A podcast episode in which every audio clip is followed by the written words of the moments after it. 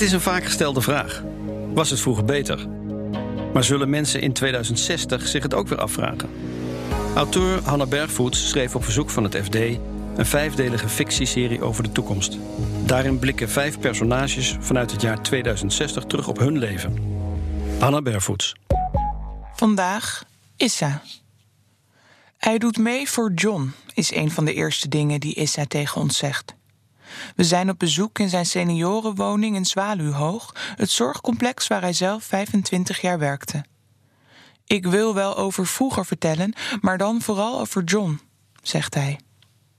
Issa's goede vriend overleed vorig jaar na een tweede hersenbloeding. Zolang ik over hem vertel, dan blijft hij levend. Is dat een oude wijsheid uit het land waar Issa geboren werd? Vlug schudt hij zijn hoofd. God nee, hij hoorde het ooit in een Amerikaanse zombie-serie. De doden leven voort in onze verhalen, zei iemand dan. Daarom moeten wij doorgaan. Issa was al bijna 50 toen hij naar Nederland kwam. Daarvoor woonde hij met zijn jongere broer in Duitsland. Droogtedegradatie was toen geen geaccepteerde reden voor migratie, vertelt hij daarover. In de jaren tien was het: die boeren van jullie verbouwen niets, gelukzoekers. Toen hij over het Nederlandse zorgscholing hoorde, kwam hij meteen naar Heerlen. Dat was in 2024. Jullie hadden toen heel veel zorgvragers, vertelt hij, vooral ouderen. In de jaren daarvoor hadden familieleden voor hen gezorgd, maar die kwamen in opstand. Ze kregen er vast supertension van. Logisch, zorg is een baan. Project Zorgscholing was vooral bedoeld voor migranten. Zij kregen een tweejarige deeltijdopleiding aangeboden. Veel leerlingen kwamen uit Oost-Europa, herinnert Isa zich. Die waren gevraagd hier te komen. Maar er waren ook Syriërs en mensen uit Iran met doktersdiploma's die hier niets meer waard waren. De keukendeur gaat open. Daar is Alida, Isa's vrouw. Ze kennen elkaar van Zwaluwhoog. Alida runde jarenlang de bezoekerskantine.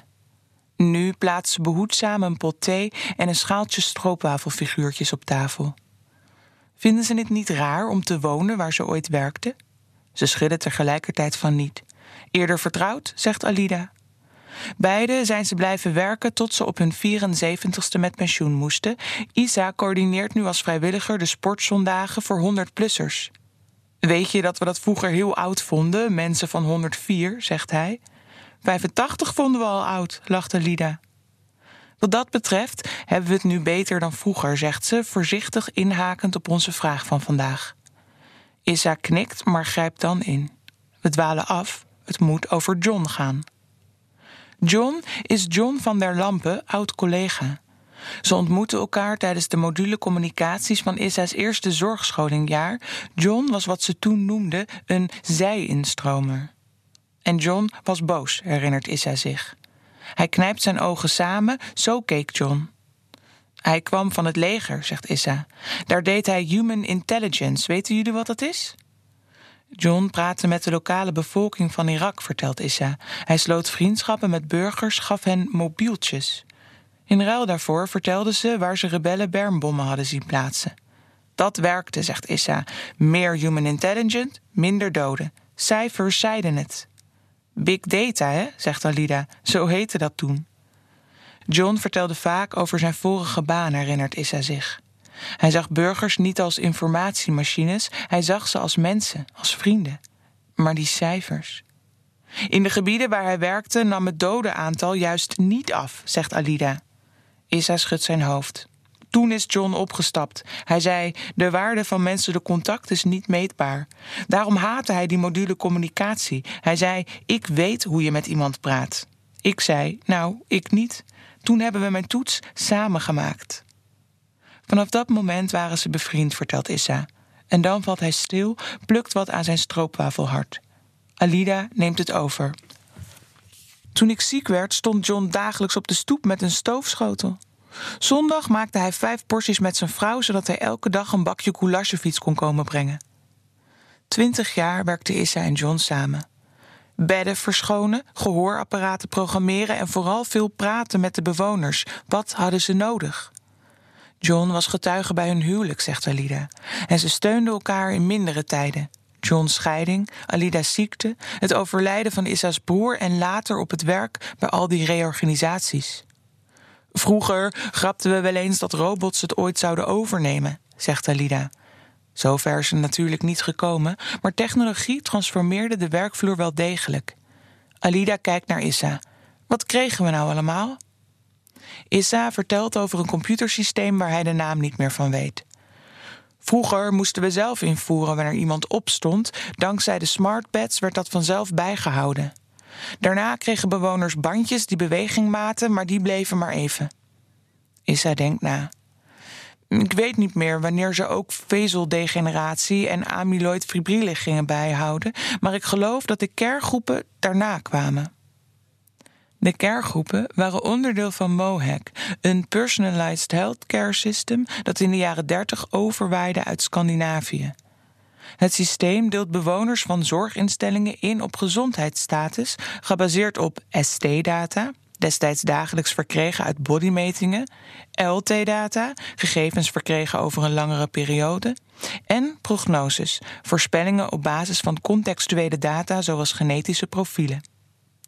Op basis daarvan werden bewoners ingedeeld in een specifieke kergroep, vertelt Issa. Voor de gezondste groep waren minder verzorgers nodig en de zwakste groep mocht per zorgcomplex niet te groot worden. Best logisch, mompelt Alida. Maar John vond het niks, zegt Issa. Hij was bang dat mensen zorg mis zouden lopen. Alida. Hij dacht natuurlijk aan wat hem in het leger was overkomen. Issa. Hij beet zich vast. Kwam met artikelen van tegenstanders uit Zweden. Je deelt mensen in op basis van onvolledige gegevens, zeiden die. Niet elke zorginstelling had bijvoorbeeld apparatuur voor neurale scans. Wij destijds ook niet. We zouden geen volledig beeld krijgen.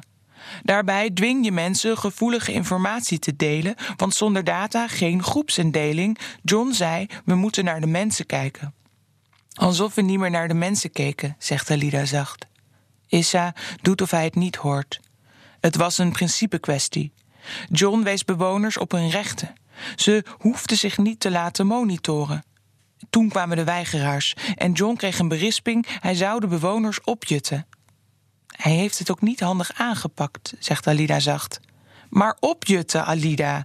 En Issa heft zijn armen.